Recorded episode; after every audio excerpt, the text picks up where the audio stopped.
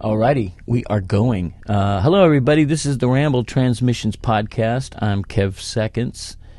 It's Tuesday, January 24th, 1.16 a.m. And here we are. Here we are. Yet another episode. This is episode 002A uh, because we are fancy around here on this podcast. Uh, did you see the transition? Yeah, I think you did. All right, man. Hey, uh, I just wanted to say first and foremost, thank you for all of the the support, the love, the recent art purchases. Uh, people buy stuff on my Bandcamp page. Thank you so much. I love you. I appreciate that. It helps, uh, and also for the donations, the tips and the uh, and the whatnots. And um, you know, like I said before, I really I don't want to get into the habit of just just constantly, uh, you know, just just uh, begging for, for, for your donations. You know, I wanna I wanna I wanna be respectful and mindful of this and and not be I, you know there are people out there that are constantly just going be sure to tip be sure to like uh, but I guess I'm saying at least at the very least on this because we are on YouTube um, I guess because of all the algorithm bullshit um, please like subscribe and whatever you can follow whatever. Just make sure that you you stay in my i need you to stay in my my orbit uh, on this kind of thing because i, I just want uh, your return visits and um, i want to spam the shit out of you. No i don't really. Um, that said um, the first episode got some very nice comments. I, I, you know, I forget how many views we've gotten, like maybe 68, 88, I don't remember. Uh, I'm not that concerned, to be honest with you, at least not at this level because I, I sort of feel like this is kind of in the uh, the beta testing um, phase, maybe. Um, I as as usual, I sort of jump into stuff when I'm excited about it, and then I just go for it until uh, I get bored or until it just something breaks, and I um, you know that's it. And sometimes I come back to it, sometimes I don't. The, the of course, as I've said, stated before, the history of this particular podcast, the Ramble Transmissions podcast, uh, that that very thing happened. You know, I started this back in the early 2000s, early to mid 2000s. And and then I just kind of would do it here and there, and I, I I don't remember how many episodes. I have to look that up. And I think I mentioned that on the last episode, and here I am. I had I haven't done that yet. Um, but um, I'm still a little. I'm still a little.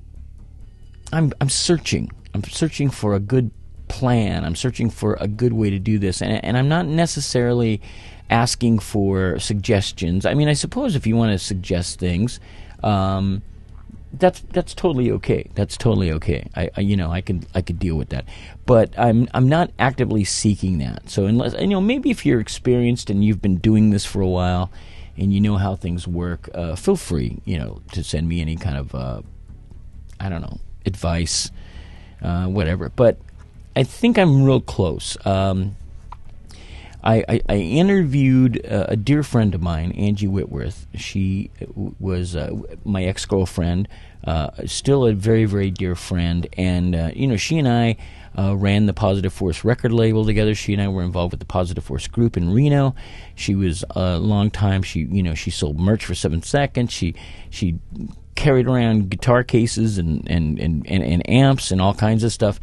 And she um, I interviewed her because she's she's one of the she a she's one of the best people on the planet, but she's also uh, very very interesting. She's done some really cool things in her life. I find her just fascinating and just creatively just really great and brilliant. And I, um, I, you know, I said, hey, you know, I think you need to be one of my early uh, guests. I think we, we need to talk, and and then and and and, and I want to kind of, you know, I, I didn't want to interview her. It's, that's a little awkward. Um, but I had some questions, you know, set aside, and, and we went. And as um, uh, if you don't know, the, the, the, the, format of the what will be the um, the interview podcast, the other podcast that isn't the Ramble Transmissions podcast. Um, you know, I I'm, I'm I I, inter- I put some f- images in there. I, you know, I, maybe I'll sneak some video in there, and, and we'll just we'll we'll try to go down the line and and and make it a little more interesting. And, and I'll do it as professionally, but not as I don't want it to be douchey. I don't want it to be cheesy. You know, I want it to kind of stay in a cool cool place, whatever that means. Um, but she had said, "Hey, you know, I was thinking about it. How come you? Why don't you just have one name, one umbrella? You know, for the podcast, and then just do everything under that. You know, do the interviews. Maybe you don't want to do an interview one week or two weeks. Do your ramble stuff. You know, you could do." And she had she had a really good point, and I suppose I I did think of that in the first place. But um, once I got stuck on this idea that I should just have two two podcasts, um, boy, I just I I'm I got stuck to it, you know, uh, married to it, if you will. So. Um, I don't know. I'm I'm now she put that she sort of planted that little bug and and it's not a bad thing. I think it's not a bad thing to reconsider and I've been uh, this past weekend uh, Allison my wife and I were out of town with our dogs and I had a little uh, time to reflect and uh, and see how the this first issue of this podcast was doing and um, you know, it's done well. I mean, considering that it's I've got a relatively small fan base and, and, and a group of following. You know, I hate saying followers. That really just sounds. I even hate saying fans. It's just weird, but I guess that's what it is. Um, but nonetheless, so I'm giving it some thought. Uh, people have asked me, you know, if I've got a name yet. Uh, I'm down to two names. I was only down to one, and I was pretty sure I was going to use that. And I made a logo for it and I was really like, okay, this is going to be it. I'm going to make the announcement. People who give a shit will know of the the, other, the name of the other podcast, and we'll be good. Uh, and then I, I had a, a this revelation, and I can't talk to you about it because I'll reveal it uh, prematurely, and I don't want to do that. So, um, so we we got to wait a little bit longer for those of you who've asked me. But I promise you, um, this past week I did a, a couple of interviews with with people, Angie being one of them, and I'm I mean I'm, it's no I'm not gonna I'm not I'm not spoiling anything by saying that Toby Tor, Toby Morse from H2O, who's a dear friend, uh, he's one of the early ones. Chris Sherry, I mentioned before, and that's all you're going to get. I'm not going to give you any more beyond those three. Um, tomorrow and um, this week I've got three interviews. I'm going to try to get all the interviews, not all, but I'm going to try to get a handful, maybe a little more than a handful of interviews in the can. And uh, and then we'll, like I said, I'm shooting for March um, hopefully, maybe I'll do it on my birthday just for fun. You know, I don't know. So we'll see what's happening. But thank you guys for the inquiries and the and the love and, and all the, the cool support that you've shown shown me uh, this past week. It's been great. Um, things are going well on my end. I um, uh, maybe you've noticed I've changed the color of my hair a little bit. Um, it's an interesting thing. I, I because of the podcast, the interviews I've been doing, I've been having to sort of look at myself in this in this monitor, and uh, you know, I, am really torn between, um, and maybe this is TMI, I don't know, um, um, but uh, I shave my pubes. No, I'm just kidding.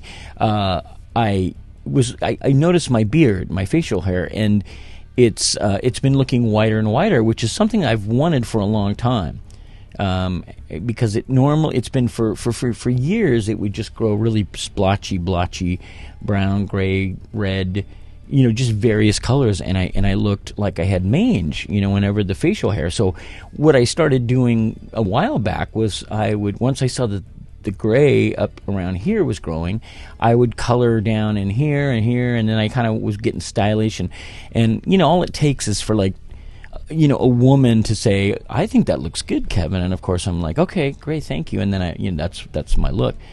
Um, but uh, you know, I started letting it grow out. I thought, I said, "Screw it," you know, I'm 61. I, I have, there's no reason. I don't need to deal with vanity and all this other bullshit. You know, who cares what I look like? Um, but I do care, right? You you you care what you look like. Why am I looking at this camera? Wait, I'm here. I'm you.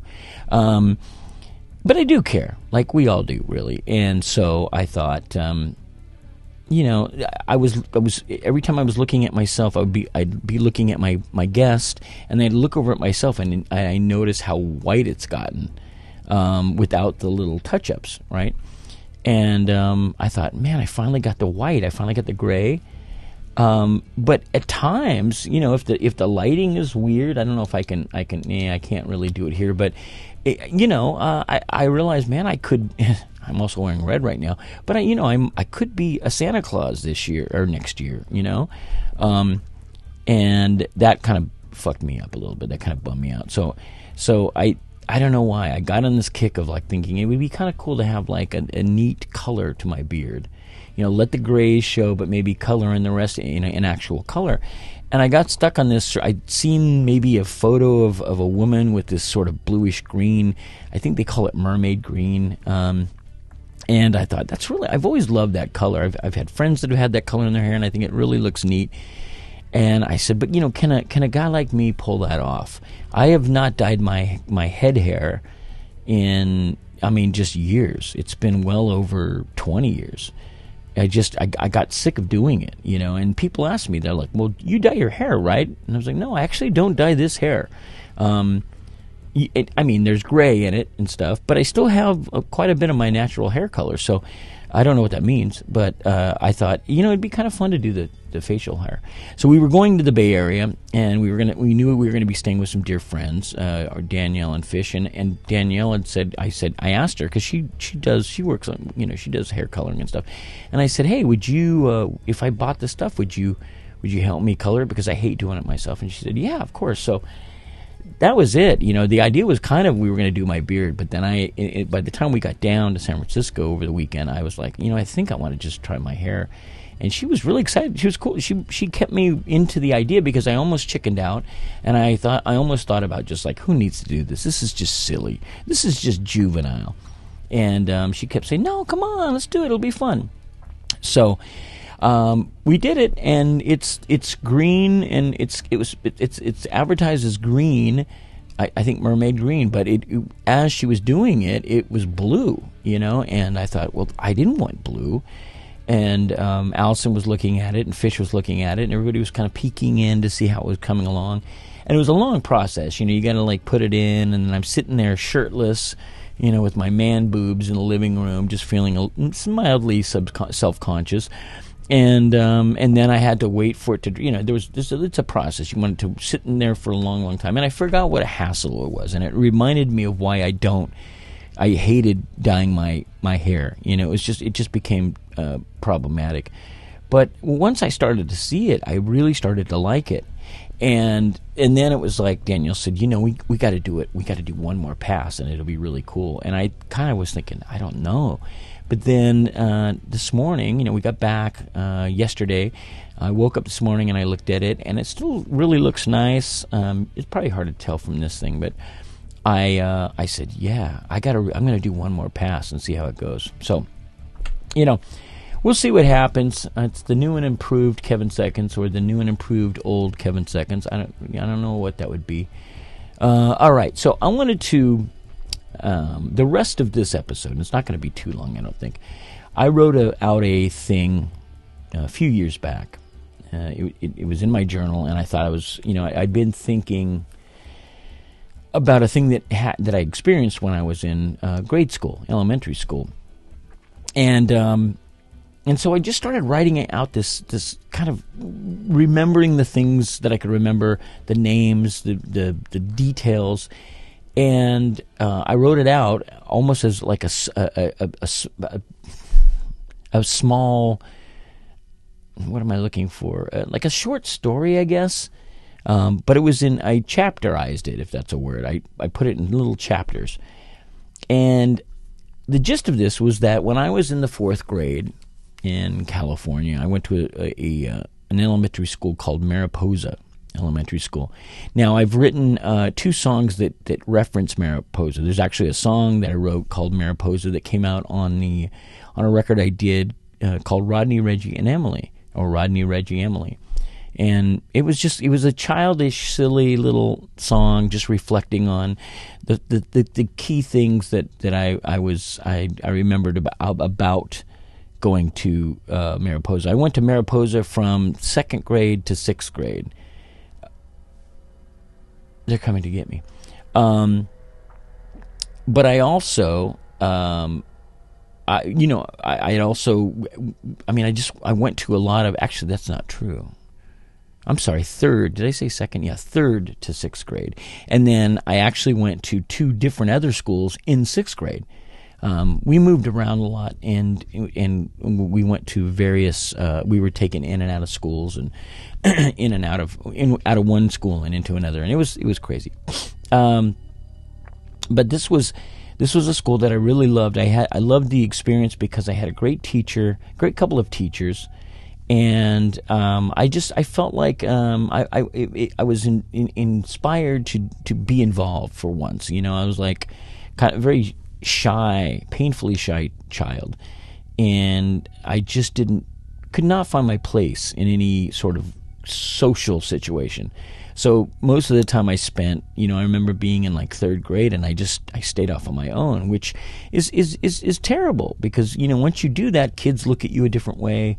Uh, and you, are treated a different way. Even the teachers treat you a little a little different. And it might be it might be different now nowadays, but back in the you know the, the late '60s, early '70s, it was just it was you know really weird. Um, well, I'm starting to lose my voice, I think. So, um, but at this school, you know, like I said, I had good teachers. The principal was cool. I, I you know, I tried my hand at sports. You know, I played uh, the basket on the basketball team a little bit. Um, I, tetherball was the big thing. We had all these tetherball, whatever they're called, poles. You know, um, I was pretty good at that. Kids played dodgeball. You know, all kinds of different games. Um, but there was always this this this sense of um, uh, people paired off. There were like cliques, you know, and uh, and I just wasn't very good at picking a clique. So I wrote this story out, and I hope it's not too long, and I hope it's not too boring. I wish I had some kind of. I thought about trying to do some illustrations, but I just didn't have the time, and it's really that's a lot of work, anyways. But I'm going to read from that, and uh, and I will do it as as well as I possibly can. So bear with me, okay? Uh, and if I do good, and if you ever need somebody to like, you know, uh, do the book the audiobook. I'm available for super cheap. I, I, I trust me on this one. All right, chapter one. Here we go. In the fifth grade, I was in a gang, sort of. We were a school gang, meaning that all activities involving our gang happened on school grounds or very close by. Why am I looking at this camera? We were called the Bobby Stutz Gang, and as far as I know, we were the only gang in our school. In 1971, we might have been the only gang in our entire school system. Chapter 2, Friday afternoon. I remember my I remember my introduction to the gang like I remember the first time I got laid. I was sitting alone in the school cafeteria eating spaghetti and meatballs with a dry roll, a bland lump of salad, and a tiny carton of milk. I had nearly finished eating when Bobby Stutz, a tough 11 year old bully of a kid approached me with two other kids and asked me if I could fight. I lied and meekly told him that I could. Earlier that year, I had my front tooth knocked out by my neighbor, Ralph Easley, in front of both of our families, and word around my neighborhood was that I was a pussy, despite the fact that Ralph was much older, bigger, and tougher than I was. When Bobby asked me if I could fight, I assumed that he had heard about me getting beaten up by Ralph and was fucking with me, goading me into fighting him. I followed up by saying, But I don't want any trouble, and I try to av- avoid fighting if I can. Bobby and his pals studied me for a few seconds before saying, Well, we're hanging out near the janitor's shed after school today if you want to hang out with us. And then they walked away. Chapter 3, Friday afternoon. I finished my lunch and walked outside to try and enjoy what was left of recess. Kids were congregating, talking, play fighting, playing tetherball, dodgeball, basketball, skipping rope. I searched for friends I could hang out with, but didn't see anybody, so I sat on a bench and stared at the pretty girls. One of those pretty girls was Connie Stutz, Bobby's little sister. Long, slim, and extremely blonde, Connie was the cutest girl at Mariposa Elementary School sat two desks away from me, and all the boys were keen on her. I also had a major crush on her, and on those rare occasions when she would smile, smile at or say something to me, I would become so nervous and stupid I couldn't get more than three words out of my mouth before she'd look downward, turn away, and turn around and walk away. I sensed that I somehow embarrassed her because of my awkwardness, and that was a that was a uh, a regular thing. She wasn't mean. In fact, she had in the past made several attempts to chat with me, and she never acted like the snob I had seen her act like to the other boys. My best friend Sean Hutchinson was even convinced that Connie liked me and would tease me every time she and I were anywhere near each other. But I would never feel very comfortable mingling with her. Bobby was very protective and made it very clear, made it quite clear, that anyone messing around with his little sister would have him and his gang to deal with. In fact, one of the most one of the worst, most vicious fights I had ever seen involved Bobby and some poor schmuck named Mike Pope, who made the mistake of flirting with the very confident and precocious eight year old Connie. By the time Bobby and his crew were done with poor Mike, he had two swollen eyes and blood coming out of one of, of one ear. Now, quick quick little interruption. I'm not sure that actually happened. I know that I do remember that, that Mike was was beaten up. He looked like he'd been in a fight. I remember uh, really what I remember is that he had one of those uh, what looked like a ripped uh, eyeball. You know, it was clear that it was clear that he, he had been in a fight, but uh, I, I that might have been an embellishment a little bit. As I watched my fellow schoolmates, I began fantasizing about what it would be like to be in Bobby Stutz's infamous gang. Would I get tougher and become a better fighter? Would other kids fear me? give me their lunch money to keep me from being beaten up by me? Would I become popular? Would Connie love me? No, no, no. I had to keep myself in line and stop myself from thinking about having anything to do with Connie. Even if Bobby truly did want me to join his gang, he'd never take kindly to me getting close to his sister. Or would he? No, I, I just threw that in. Just then, my other best friend Steve Easley approached me. Steve was the younger brother of the aforementioned Ralph, and we had bonded over our love for running track and the LA Rams football team. Back at that time frame, I was like I said, I had just really kind of flirted with uh, getting. I was getting into more and more sports. You know, I followed baseball. I had baseball cards. I was an Oakland A's fan when, when I was a kid. I, st- I mean, if I would, if you ask me who my base, who my baseball team is, I'll always say the Oakland A's. I've never rooted for any other team, but I'm not a big baseball fan. Um, um, and then football was like I didn't. Uh, everybody in that I knew was a, a, a, a uh, San Francisco 49ers fan.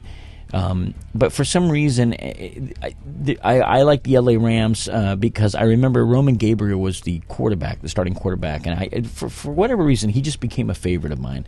Um, there's also a, uh, a, story which I don't want to get in too deep, but there, I have a very distant relative who was uh, Norm Van Brocklin, who was a uh, I I think he's a Hall of Famer, but he was he was with the LA Rams back when he was a player.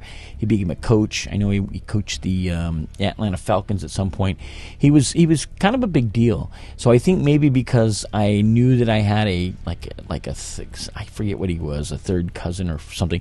Uh, I think I, I knew that we had a football player in the family who played for you know, professional sports and played with the LA Rams. I think maybe that's why I became an LA Rams fan.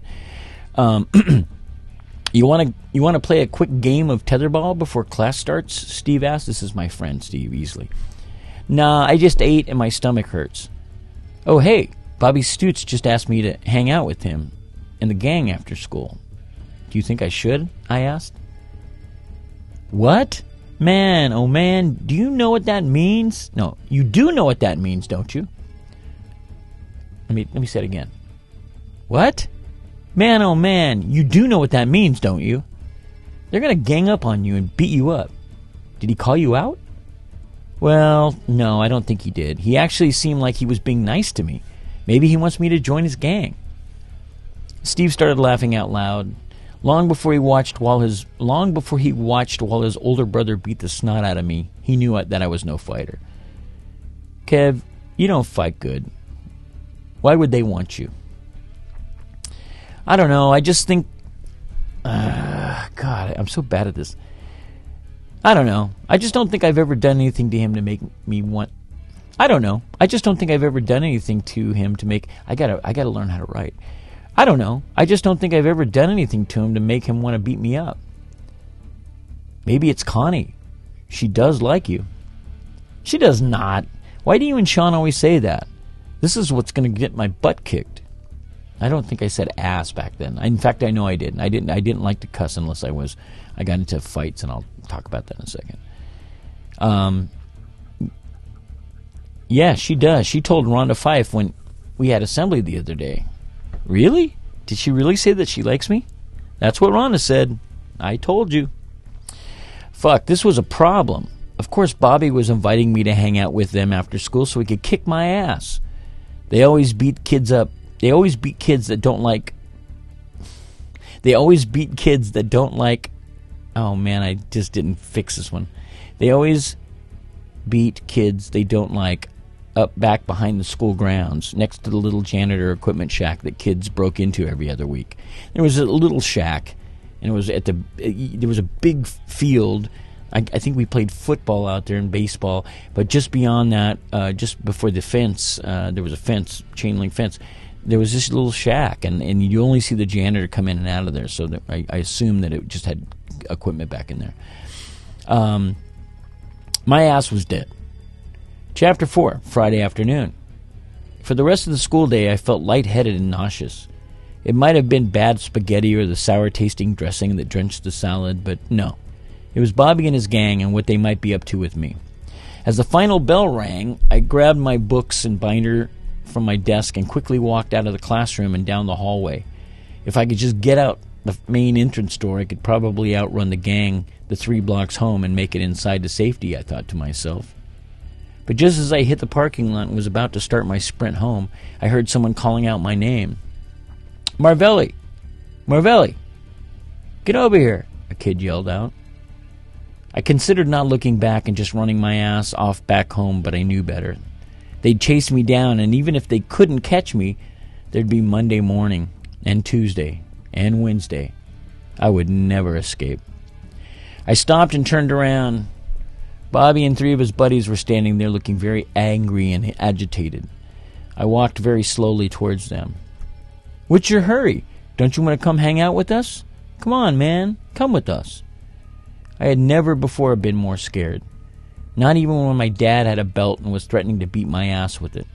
Or when the huge Doberman, Doberman pinscher down the street from us, who barked at me every day I passed by him on my way to school, would get loose and chase me down. I seriously felt like I was going to piss or shit myself. Um, okay. Where were we going? Where are we going? I queried. We're going to our fort. It'll be fun, Bobby replied, and off we went towards the back of the school where all bad things happen to all good students who somehow, in some way, pissed off the Bobby Stutz gang. A group of about seven other boys were waiting for us near the janitor shack. They all double handedly low ten, low tend Bobby as he uh, low instead of uh, high five, high five, low ten. They all double handed. That's that's poor writing. I, they all double handedly low tenned Bobby as he approached. It was impossible to know just why these kids respected Bobby so much. They were far bigger and maybe even scarier kids in school, but for some reason, kids were drawn to and loved to follow behind and copy him. This is true. It was, it was very, very strange. For instance, the use of the word bitchin' As far as I could tell, no one in school used the word before Bobby did. Same with referring to girls as foxes or saying that girl's foxy. For all I knew, little Bobby Stutz coined the term back in 1971. It was either him or Jimi Hendrix. The big crowd gathered around in a circle and I followed suit. I think that maybe I thought if I stood next to other kids and acted like I was a part of them, no one would think to push me down and kick me in the face. Any Anybody bring any licorice or gum? Bobby asked. I got some, but not much. My mom busted me with it before I left this morning and took the whole bag I was going to bring. Skip Nolan explained sheepishly. Sheepishly. Shit, Bobby said. It was really weird to hear kids cuss. Um, uh, I, for some reason, I mean, I, I'd hear my parents cuss, or I'd hear like my friends' parents cuss, but other than that, I, I wasn't. I didn't have a lot of access to people who cussed. You know, I wasn't. There was no internet. Uh, I wasn't. I wasn't able to. Um, I mean, they did. Nobody cursed on TV. I wasn't seeing movies with curse words yet.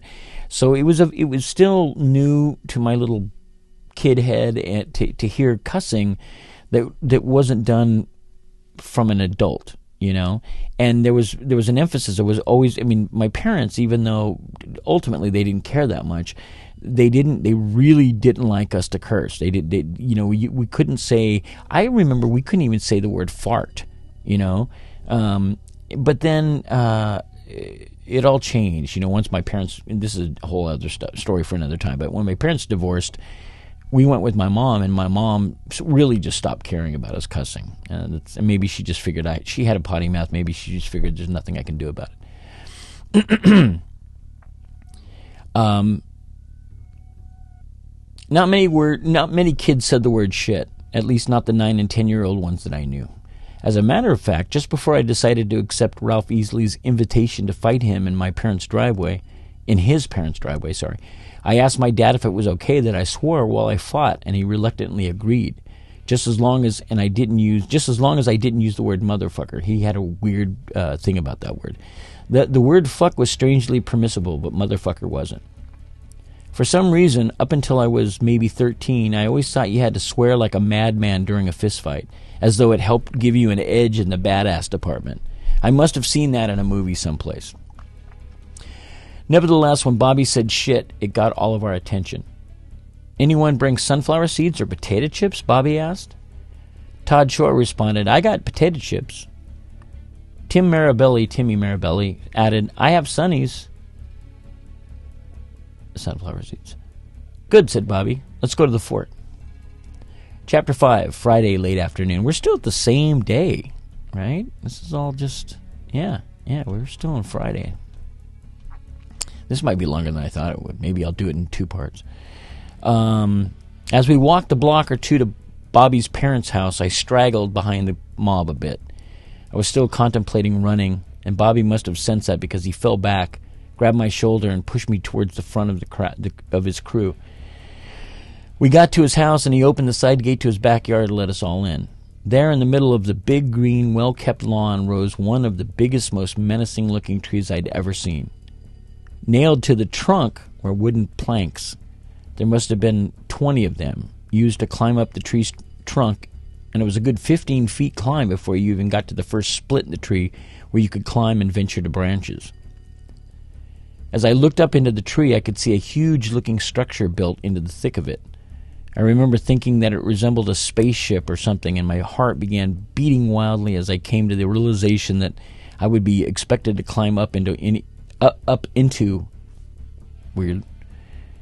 And my heart began beating wildly as I came to the realization that I would be expected to climb up into it with everyone else. That's what I meant to say.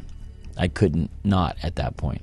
Now I did have a huge fear of heights. I still have a pretty big fear of heights, but you know all, the, all my friends would climb trees, and I remember wanting so badly to be good at my. I think even my, my I know Steve, my brother, and my sister uh, Carrie, they would climb trees and they were good at it, but I just wasn't any good.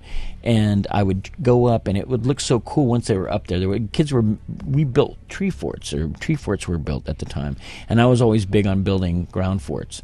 Um, or I would dig. We'd have underground uh, dirt, you know, like little. We'd cover it up with we'd we'd we'd dig holes and then cover it up with wooden planks, and you know, we were always building forts. The tree forts were the best though because rarely did your parents go. Your parents wouldn't go up into them. You know, if they wanted you to come down, or if they were, you know. Uh, they just would never come up. So you could stash shit up there. You know, if you had candy or I remember seeing Playboy books or whatever, Playboy magazines. Um, Anyway, the mob started climbing up, and just as I put my foot on the first plank to follow suit, Bobby stopped me and said, Not yet. Stay here. Then he climbed up. I must have been standing around down at the base of the tree for about ten minutes. I could hear hushed voices and occasional giggles and guffaws. The Stutz family dog eyed me from the back patio, but never came up to me, and I was grateful for that. Skip Nolan poked his head out of some leaf clearing and yelled for me, Marvelli, come on up. I nervously climbed up the 20 planks and kept my butt cheeks clenched tight as best I as best I could because I truly felt like I was going to mess myself at any time. Once I got to where the branches split up, I saw a human-sized wooden box with a door and opened it. I peered in and saw a long rectangular shaped room that resembled the inside of a large helicopter or maybe a plane that parachuters jumped out of. The gang were all sitting on the floor of the box room. Come on in, Marvelli. Shut the door, gang leader Bobby ordered. I did what he told me to and had a seat. So, what do you think? You want to join our gang? Bobby asked. I looked around and saw that every single eye was on me. Well, I'm not. What I mean, what would I have to do? Well, I'm not. What? I mean, what would I have to do? That's how I should have said it. You'd have to do a few things to prove that you, you could be in this gang. You should be in this gang. That's all. Nothing big. Like, um, like what? We can't tell you until you join us. We have to keep that information secret. I tried focusing on what joining a gang like the BSG actually meant, but my mind was wouldn't let me. My mind wouldn't let me. Back then in my neighborhood, we didn't have street gangs. I mean, we had Hell's Angels, low-level mafioso wannabes, and occasional rumors of a local Ku Klux Klan chapter, but street gangs? What would they be fighting for and who against? An elementary school gang made up of 9, 10, and 11 year olds just seems silly. Yet there I was, scared shitless of this scrappy mob before me. What the hell was I to do? Okay, I'll join. I want in the gang, I heard myself say. Bitchin'. We'll start the initiation, Bobby said, and everyone stood up and gathered up near him. Come over here, Skip ordered. I walked up to where he and Bobby stood, and no sooner had I reached them Robbie Carroll came out of nowhere and punched me as hard as he could in the stomach. I saw stars and went straight down in my knees, to my knees. Then I shit myself, and as far as I know, no one realized that I had. I could feel it oozing around in my shorts, and I could smell the stench rising up my shirt, but no one else seemed to notice. Stand up, Bobby yelled. I did, slowly and carefully. Would you agree to call Bruce Lavelle out and fight him after school next week? I pondered Bruce Lavelle and the fact that he was a year older, stood almost a foot taller than me, and was a Pee Wee Division Pop Warner football tackle. I might have gotten sports, um, the the division names uh, confused with when I was in Little League. I don't remember, but it was a Pop Pop Warner was a for those that don't know is like a youth football league, and uh, I wanted like hell to be uh, to be a Pop Warner football player, but it was too too small, too scrawny, and too slow, and uh, just not very good. Not very good. Bruce was the only uh, he was he was only in the sixth grade, but for whatever reason, sixth graders seemed like an entirely different, far more advanced race of people to me. I mean, shit, even sixth grade girls had boobs. No fifth grade girls that I knew did. Boys were taller, stronger, smarter, Bruce was going to cream me. He's not my age. Could I fight someone who. He's not my age. Could I fight someone else who is 10? I asked. Do you want to be in the ga- in this gang or what? Fuck. Do you want to be in the do you want to be in the gang or not? You either fight Bruce You either fight Bruce or you're not in with us. Your choice, Bobby replied. I allowed myself about five seconds to think about this daunting challenge, and before I could stop myself, I blurted out, Yeah, okay, I'll fight him. The big group applauded as though I had recited some lovely and powerful poetry. Bobby himself walked up and patted me on the back in an approving in an approving manner. In a approving manner? An approving manner. And then I broke up our and then I broke up our happy fuck, maybe I should stop. And then I broke up our ha- little happy fun powwow. That's a weird. Why is that there? And then I broke up our little happy fun powwow. So if I fight Bruce, I get to be in the gang? I asked stupidly. The tree fort went silent. Bobby's smirk turned into a deep frown. No, that's not all you have to do. It's not easy being in the Bobby Stutz gang, and we don't just ask anybody to join us. No one else had come forth to punch me again, so I took a chance and asked, How come you want me to be in your gang? Bobby seemed unable to form words. He looked around at Skip and Timmy and the other gangsters and was met with light shrugs and downward stares. Pardon me. Do you not want to join us? Is that what you're saying? Bobby said menacingly. No, I do. And the truth is, is I that I did want to be in the Bobby Stutz gang. I had wanted to be since the fourth grade. Every boy in school did. I was just wondering. I didn't think you guys liked me. I said. We heard you guys. We heard you can fight really good. I heard that you took care of Steve Easley's brother pretty good. We need more people who ain't afraid to fight. I didn't have the heart or balls to set Bobby straight on what actually went down the day Ralph and I fought. In fact, no real fight happened that day. I maybe got in two good punches to the stomach and chest, and then boom, Ralph hauled off and punched a top front tooth out of my mouth and sent me to the ground. I stood up, saw blood pouring from my mouth, and began bawling like a five year old. I ran back into my house and spent the next two hours in my mom's lap. I just did what I had to do. I had to show him who was boss, I lied. Well, we'll see how you do with Bruce. That'll be the first test, Bobby said. At that point, Bobby then suggested we all enjoy the various candy and gum people brought with them to the fort and told me I could stay or leave, whatever I wanted to do. I marveled at Bobby's perfect timing because I could feel a small amount of shit easing down my left leg towards my Chuck Taylors, and I needed to get out of there before anyone noticed I had messed my pants. See you guys on Monday, I said, and I climbed back down the high tree and jogged my way back home.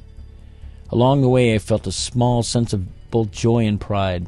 At this time, I figured no one really cared to hang out with me, and now I was being asked to join a gang. Chapter 6, Friday night. I got home and walked inside. My mom was standing waiting, not looking too pleased with me. Where have you been? It's almost six. We've been crazy with worry, my mom said, practically in tears. I needed to get into the bathroom and change my underwear and quick, but my mom deserved an explanation. I'm sorry, mom. A friend, of, a friend from my class wanted me to see the tree fort he and his dad built, and I didn't know what time it was. I'm sorry. Now, I really never lied to, to my mom much, even even later. I can think of maybe five, not even five times. I never stole from her. I never would steal money. All my friends were stealing money from their, their moms. I, I never stole from her, and I really just hated lying to her. She quickly forgave me and told me to get ready for dinner. I rushed to my room, grabbed a fresh pair of underwear, and went into the bathroom to clean up and change into them. It was the start of a new weekend. There would be Saturday morning cartoons, cross country track practice, a family barbecue, and touch football on the lawn of the big nearby Baptist church. Starting that next Monday, I would begin my initiation into the most vicious gang of 4th, 5th, and 6th graders ever assembled in one gigantic tree fort, the Bobby Stutz Gang. Chapter 7 Monday morning. It starts to get really crazy now here, folks. I wake up earlier than usual that Monday. I, I woke up earlier than usual that Monday morning. My dad had left for work earlier himself, so when I went to the kitchen for breakfast, it was just me, my mom, and my little sister and brother.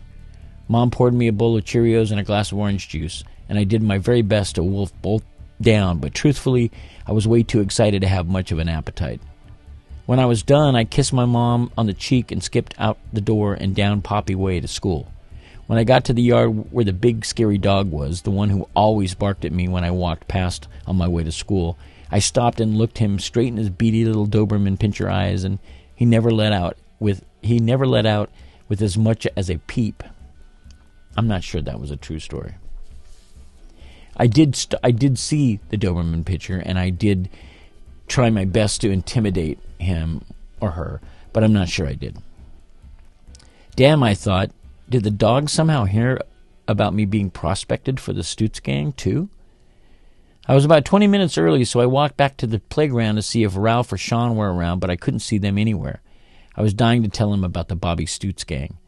As I was about to walk to Mr. Coleman's classroom, Timmy Mirabelli and another BSG member Bart Philpott came out of nowhere and pushed me up against the door of the teacher's lounge and gave me my first orders.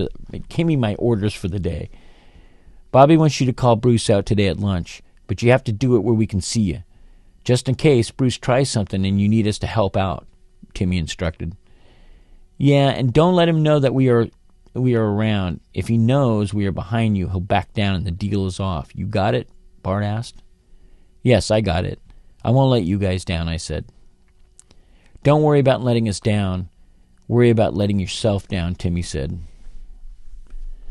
Just then the school bell rang and off I went to the, the classroom. I had a long. Pa- just then the school bell rang. Take three. Just then the school bell. Take four. Just then the school bell rang and off I went to my classroom. I had a tough time understanding the words Mr. Coleman was speaking. I couldn't concentrate I couldn't concentrate on his instruction, and reading was next to impossible.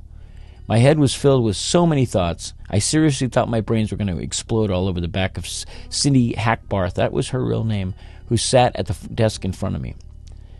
I was in third, fourth, and fifth grade, uh, same class with Cindy Hackbarth, and my friend Sean Hutchison. We we had the same third, fourth, and fifth grade uh, class. Uh, I vaguely recall bits of math equations, reading through our textbook, and going through some spelling exercises, but I can't remember whether I was actually involved or not.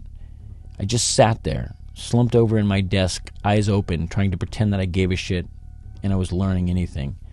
I'd look up at the clock on the wall, and even the big hand looked like it was moving at a snail's pace.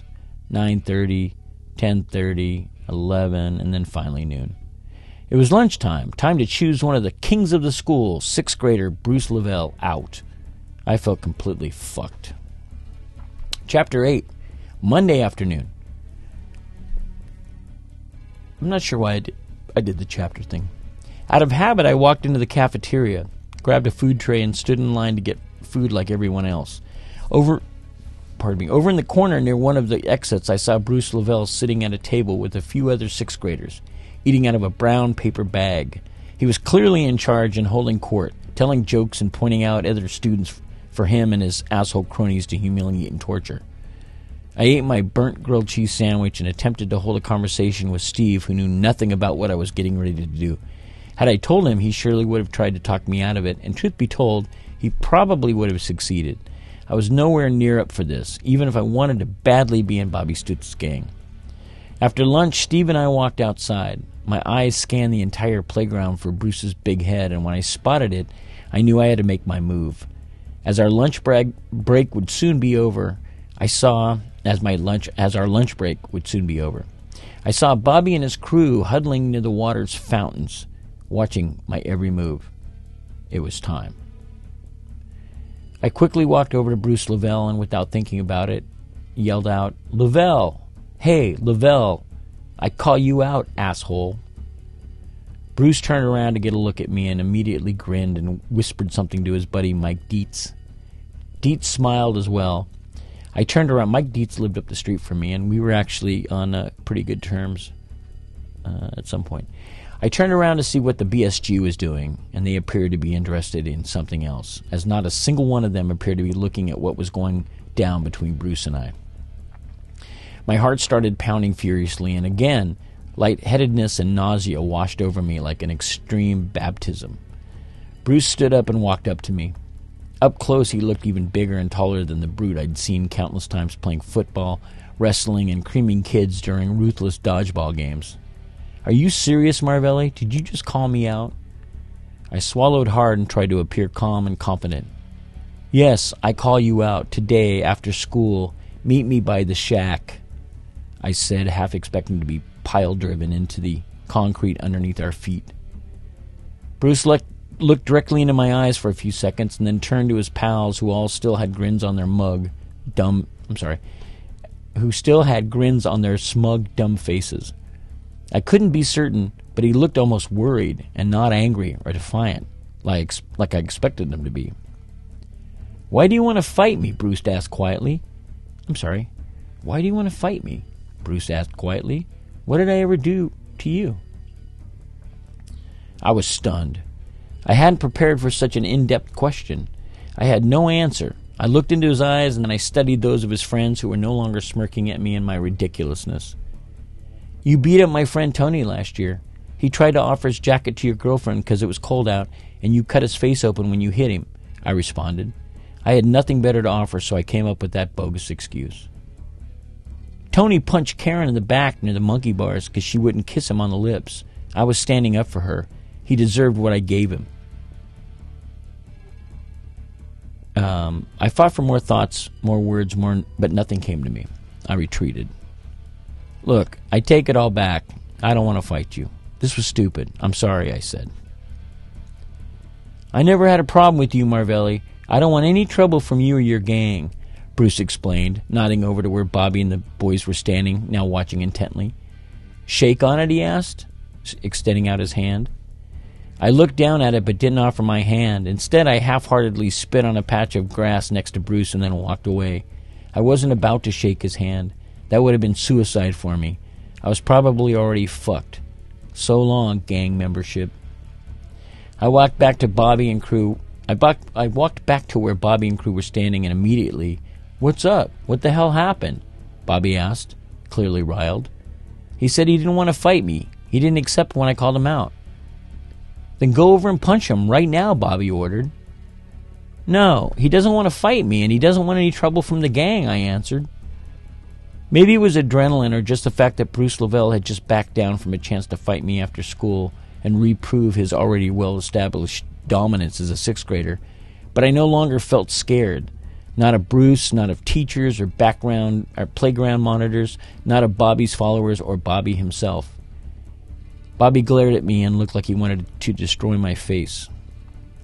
I want to be in the gang, I do, but I'm not going to fight someone who doesn't want to fight me. I'll get in trouble with my parents if they ever found out I did, I lied. Bobby seemed to really be thinking about it. He walked over to his crew and called for a huddle, and at that moment my heartbeat revved itself up a few RPMs, and I felt like it was going to bust right out of my throat. I considered running away, but to where? There was no place to run to. I could never escape Bobby and his gang. A couple minutes later, Bobby broke up his huddle and walked back over to me. He looked pissed, and for some reason, he kept his hands in his pockets the entire time. We decided to give you another chance. You'll have to do whatever we tell you to do, or you can't be in the gang. Come by the fort after school tomorrow, and we'll let you know, okay? And just then the school bell rang, and he and his crew of junior thugs walked off back to their respective classes, and I walked to mine. That night I had a dream that I got jumped by the BSG and I woke up sopping wet with sweat. I got up and peed, and after I splashed my face with cold water and peered at myself in the bathroom mirror. My front tooth had still not grown back yet. I surely didn't want to lose any more teeth. I thought about my chance to join Bobby's gang and start started feeling paranoid and terrified. I went into the living room and laid down on the couch. Before long I was back to sleep. Chapter 9 Tuesday morning. My mom woke me up and asked me why I hadn't been sleeping on the couch. Why had why I had been sleeping on the couch. I mentioned my bad dream. She made us breakfast and before long I was out the door and walking to school. Along the way my pal Sean ran to catch up with me. He lived across the street and he and his family had just gotten back from a 3-day trip to the Bay Area for family stuff. Along the way I mentioned the Bobby Stutz gang initiation thing and he stopped me in the street and admonished me like something one of our parents would have done. Are you kidding me? Do you know what a crazy weirdo Bobby is? You really want to join his gang? I don't know. Sometimes I think it would be cool to be left alone at school. Some of the bigger kids mess with me at times, and I'm sick of this. They wouldn't mess with me if I was with Bobby, that's for sure. Sean shook his head in disapproval. He didn't say another word the rest of the school walked to school. Sean was like a super. Uh, I always imagined that Sean could grow up and be an All American quarterback. He was just this strapping uh, kid you know, good looking guy, really smart, super friendly, uh, kind of protective, like on our little street where the the Easleys uh, lived next door to us, where Steve and my buddy and Ralph, his older brother, who punched my tooth out. Uh, Sean lived across the street, and we and there was another uh, family down the street, Alan and his little brother, and we all just kind of hung out a little bit. And we had a creek um, called Cripple Creek that ran uh, just right down alongside our street. It was it was very magical when I was a kid because just walking along the creek and seeing like pollywogs and, and assorted other little weird living things was just uh, I, I it was beautiful. It was one of, one of one of the coolest ways to grow up. Um, and I've got so many stories about, especially Ralph, uh, that I won't talk about now. That involved how I first started to think about sex because he and his older friends would always talk like they'd all been with women and they were like these studs and they I remember we all spent the night on their back porch deck back porch deck and he gave us these crazy stories of of of what happened with these girls and it was just it, the whole thing was completely blown it just bullshit and it was so disgusting and we were eating Doritos chips and you know the nacho chips and they really smelled like you know not fake nacho cheese. And for some reason, for so many years after that, um, I couldn't eat those nacho chips because it he the story he told me was very graphic and very awful, and I just it made me sick to my stomach. I can eat them now. Well, I don't eat them. I don't, I don't know if they make them now or not. I'm not sure, but anyway, another another another time. Uh, chapter 10, Tuesday afternoon. The rest of the school day was pretty nondescript. The big news going around school had nothing to do with warring students, harmless puppy love crushes, or rival te- tetherball opponents. I'm telling you, tetherball was a big deal in my school when I was going in, uh, in was when I was in, at Mariposa. Then current world boxing champion Joe Frazier had just handed Muhammad Ali his very first professional defeat in a grueling 15 rounder at Madison Square Garden, New York, the night before, and that was all anybody was talking about.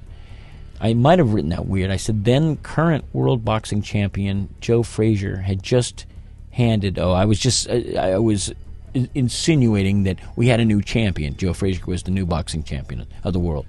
He had just handed Muhammad Ali his very first professional defeat in a grueling 15 rounder at Madison Square Gardens in New York the night before. And that was all anybody was talking about. Even the teachers were discussing his this is historic loss in class. It's true. Everybody was talking about this fucking match. Um, it was shocking. No one believed Ali could be beaten. At least no one did at my school. You would have thought that someone bombed America or we landed on the moon again.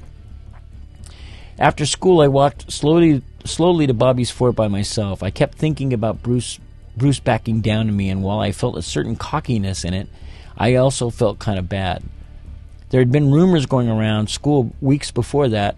Bruce, whose family was super Christian, had been admon- admonished by his parents and told to put an end to his well known violent bully tactics. Now, according to some, Bruce was trying to be more tolerant of others, Christ like even. I told myself that he was just chicken. Uh, chapter 11. I don't remember if I finished this story or not. When I got to the tree fort in Bobby's parents' backyard, I started to climb up the wooden planks but noticed a rope hanging down from the fort itself. I pulled on it and heard the clang of a bell up there. One of the boys, I'm forgetting who, peered out between some branches and yelled, Who goes there? It's me, Kevin. It's Marvelli, I answered. Come on up, Marvelli. When I got to the top and opened the fort hatch, I was surprised to find only Bobby, Timmy, and Bart inside. Bobby asked me if I wanted a soda. I said yes, and he handed me a lukewarm can of RC Cola. There's no way Bruce is afraid of you, Marvelli. You know it, and I know it, Bobby reasoned. He seemed frustrated. I couldn't agree more. I didn't say that. That was that's my thought. We took a vote and decided that you'll have to do another challenge to get in the gang. Do you accept? What is it? I asked. Do you accept yes or no? I was entirely sure. I wasn't entirely sure I would make it back down the big big tree fort. I wasn't entirely sure I would make it back down the big tree without accidentally falling down it had I said no. But I seriously needed to evalu- evaluate just what. God, I'm I'm I'm starting to get tired. I seriously needed to evaluate just what the fuck it, what, that I was doing. Just what the fuck was I doing? I don't want to beat up other kids. But I want to be in the gang, was my stupid response. Bobby looked at Tim, Timmy, and Bart. All three of them looked amused and baffled. You do know that we beat up people for a living, don't you? Timmy said. He actually said that. You do know that we beat up people for a living. I'm going to take a swig of Pepsi because I don't have any water nearby. Pardon me. Pardon me. I'm going to mute so you don't hear me.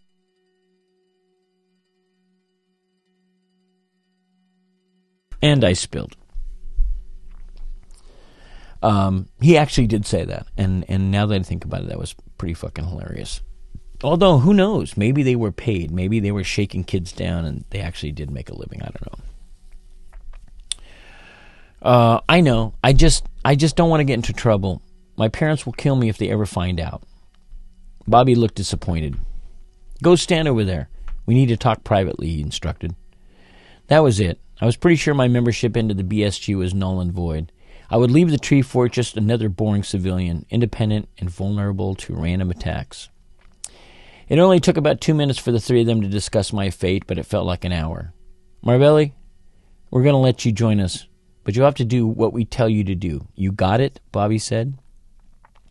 I don't want to beat up any. You won't have to be an enforcer, but you'll have other duties in the gang. Do you accept? Yes, I accept. The three boys seemed pleased and relieved. Okay, good. We have to initiate you now. I couldn't imagine what that could possibly mean. I'd heard rumors that to be accepted into the Stutz gang, you had to do something, you had to do anything from being set on fire to having blood taken from you. To purposely getting arrested and even killing a person. I wasn't about to lay down any more. I wasn't about to lay down any more conditions. Okay, I'm ready. That, that, by the way, kids did talk like that. Kids would. There were rumors that that Bobby Stutz had killed a kid. Um, there were always rumors that they killed animals. You know, they they killed a, a, cat and you know that kind of stuff. But but the rumors would get around school, and it was so easy to to spread gossip that you would just buy into it because if the kids were ballsy enough, if you want to call it that, to walk around with a chip on their shoulders and just stare at you and look like they wanted to kill you. Everybody just had um, just had a um, you know the, the, it was created in your own mind that these kids were dangerous.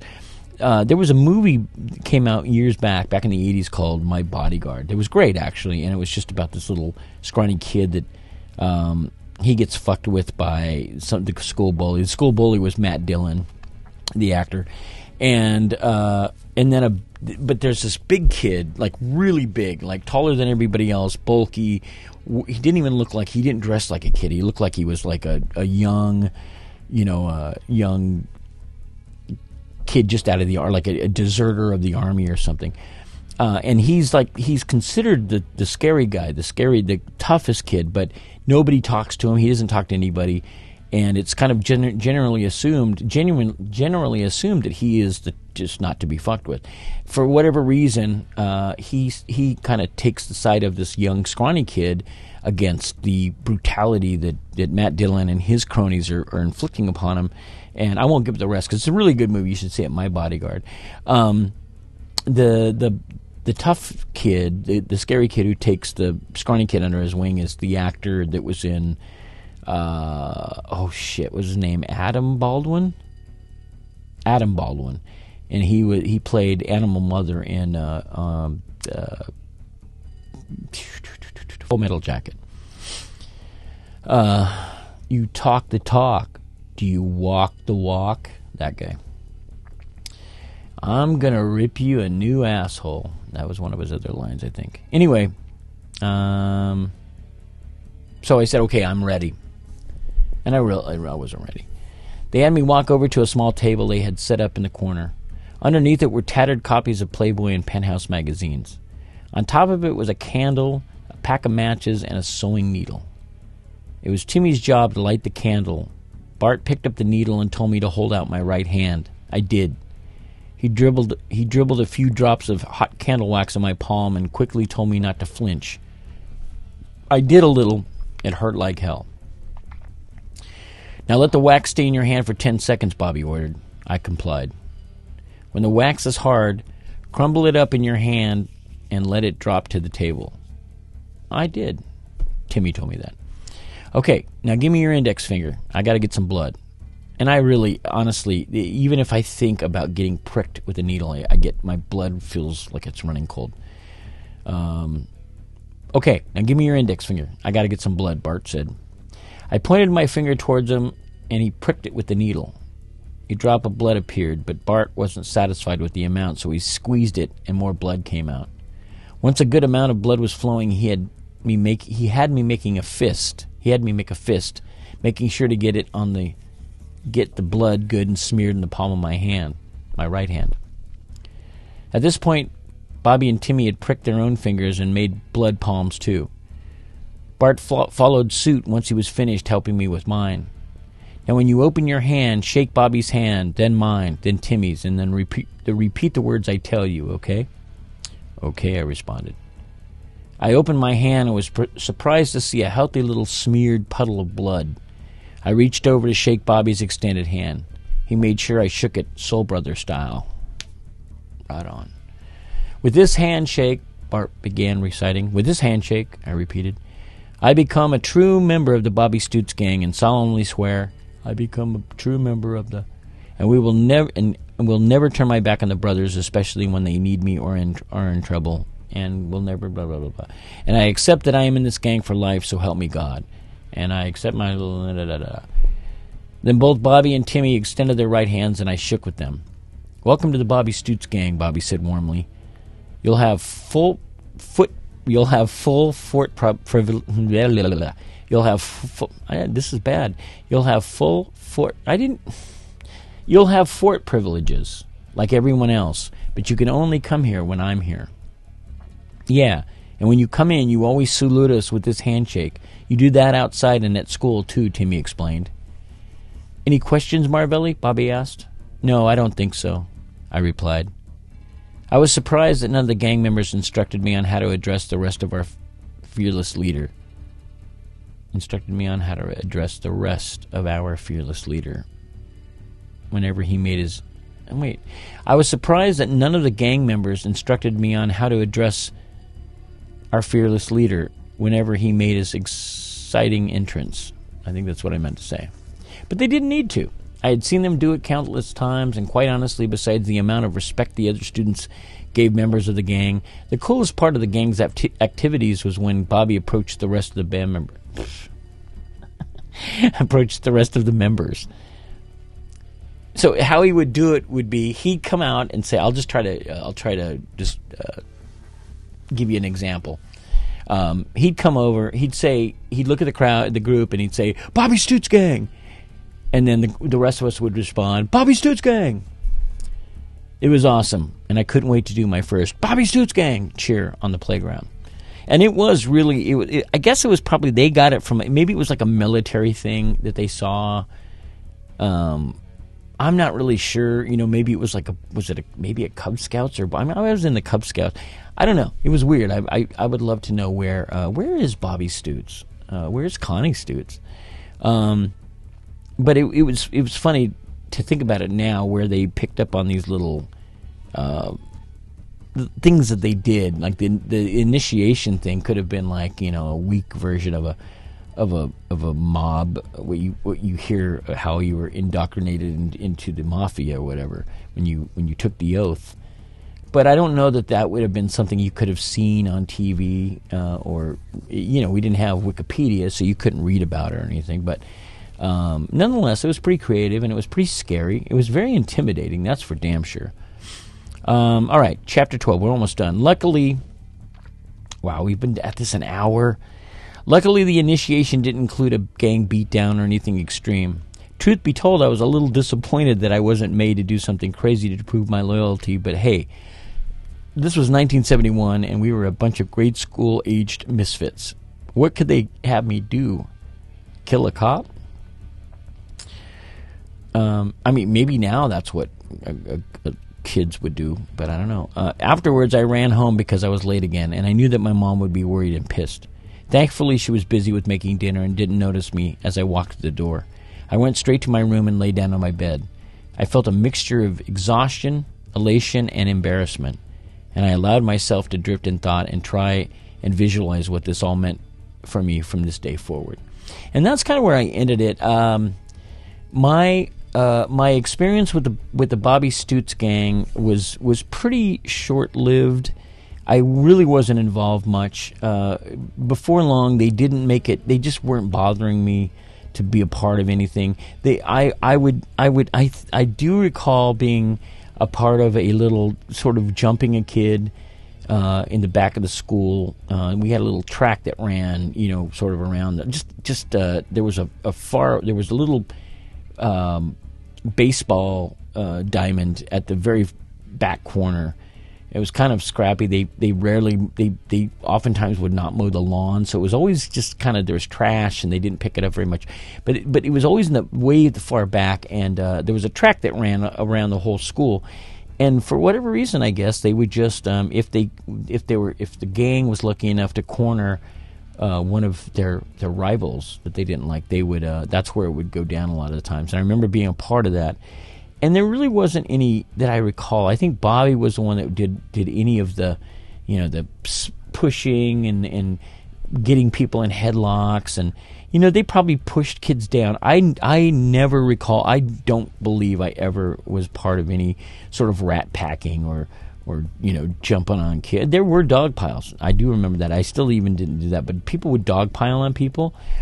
Um, but I just wasn't very active. I wasn't involved, and I think maybe they must have realized that I wasn't uh, much of a soldier, and uh, therefore I just kind of quietly faded in blend into the uh, into the rest of shit. And then I, I, I, just did. I think it phased out. Um, years back, it, the internet was happening, but years back, I looked up a Robert Stutz. Uh, he wouldn't remember me, of course, but I remember looking him up, and uh, I don't know what that would have been, and it might have been face. Not it wasn't Facebook, uh, MySpace, or something. Maybe maybe I just looked on. Maybe I did a search and I found, and there was a photo of of somebody, you know, an old uh, guy, you know, my age, who kind of resembled what I remember Bobby looking like, and um, Bobby Stutz looked like, and this is going to be a really, this is probably going to be a pretty uh, weird. Uh, uh, what am I looking at? I'm, I'm definitely getting tired. Um, he looked like Rick Monday. I don't know if you guys know who Rick Monday uh, is or was, but Rick Monday. He, he he played very briefly in in the Oakland A's when I first got into the A's, like the early, the late '60s, early '70s A's, when they were like a, becoming a championship team, and they had like you know Sal Bando and Catfish Hunter and Campy Campaneris and Dave Duncan and uh, shoot Dick Green, Reggie Jackson. I could go on and on and on. I love those teams, but he was he was in in I you know I, if if I had the time and if it wasn't already over an hour, I would. Uh, this I, can't believe it's been over an hour. I, I can't fret on this though because now I'm just going to make this longer. But uh, Rick Monday was a player, and then he ended up being on. I want to say he was with the California Angels. Um, I think he became he was a he was a Dodgers. I don't remember, but I think later in years he became a, a, sports announcer. And um, if if if those of you out there uh, are just going, yeah, we all know who Rick Monday is, Kevin. Then ignore this, or or you can send me uh, something at pay, uh, paystrom at gmail.com and and school me. Tell me exactly what he did because I'm not remembering. I do know that when I so I collected baseball cards, and I and I had a, a couple of Rick Monday baseball cards. So you know what? Fuck it. Uh, I'm gonna run the risk of just really bumming people out. I'm gonna look up Rick Monday, and it already says American former. Uh, baseball player, and it doesn't matter. I, w- I was going to say I would show you guys, but it'll take way too long. Um, Rick Monday, so he was a center fielder from 66 to 84. Uh, he was notably as a member of uh, Chicago Cubs and the Dodgers. Was he not on the A's? Yes. He played 19. He played uh, in 66 to 71 uh, in the Kansas City slash Oakland Athletics. So it was it was much earlier, and that's probably one of the reasons that I didn't I don't know much about him because he was traded or he went to he went to I guess Chicago was next uh, the Cubs, and then uh, later on he became a. Um, uh, was he ever a a, a manager? Uh, he was two time All Star. World. He was a World Series champion in '81, which I guess he would have been. Who was who was the what team? Uh, 81. I so that would have been the Dodgers. Okay, so I think that was uh, who, that, that's the team he's mostly known for and nonetheless, who cares? Uh, Rick. So anyway, uh, uh, Bobby Stutz looked a bit like what I remember uh, Rick Monday looking like, and when I found a photo of him online, it, there was the similarities. Uh, so there it was. Um, uh, Bobby Stutz. If somehow down the road you f- hear about this, thank you for considering me being a part of your criminal organization. It was an honor, and um, it luckily didn't follow me throughout the rest of my life. And um, that's all I can say about that. I hope your, your sister Connie's good. And that's about it. All right, folks. Well, there you have it. You're now getting a pretty good feel for what this fucking podcast is about. And uh, eh, you probably can make up your mind now whether this is something you want to continue following or not. Um, thank you very much for listening, watching. And please, uh, if you like it, please uh, hit the like button somewhere also, please follow or uh, subscribe, whatever you do. I forget what it is here on YouTube.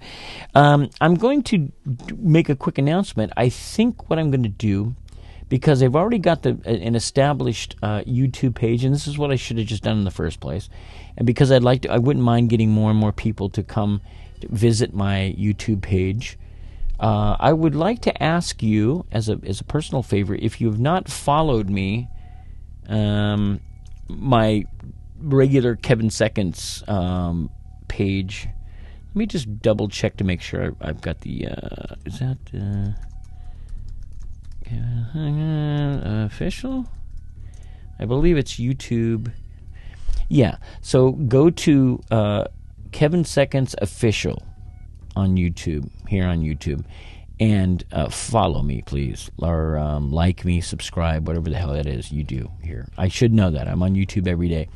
And uh, the reason I ask you to do that is because I do occasionally post something new, musical stuff, but um, primarily I would like to, I think I may move all of the podcast stuff over here, uh, over on that, the uh, at Kevin Seconds official YouTube page, and uh, that way there's already, I've already got like you know uh, seventeen hundred.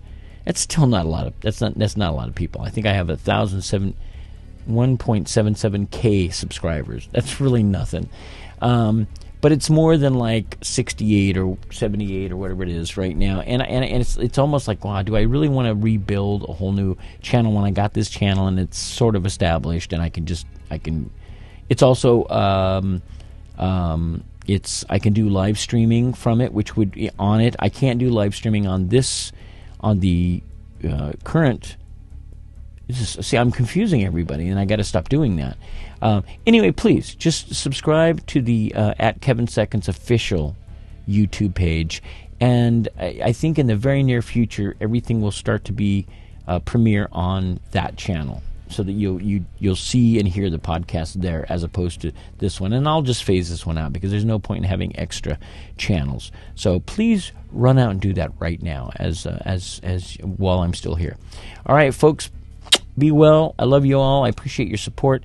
If any of this is unfun, um, I you know, hey man, you you it's free, right? So, um, but uh, and, and, again, you know, people ask me uh, to uh, you know to to post the um, what did they ask me to do? They asked me to post the um, the information um, right here. This is the if you feel like donating, you can always donate. Just you know, you you know, honestly, it, a buck or 20 cents or nothing. It doesn't really matter.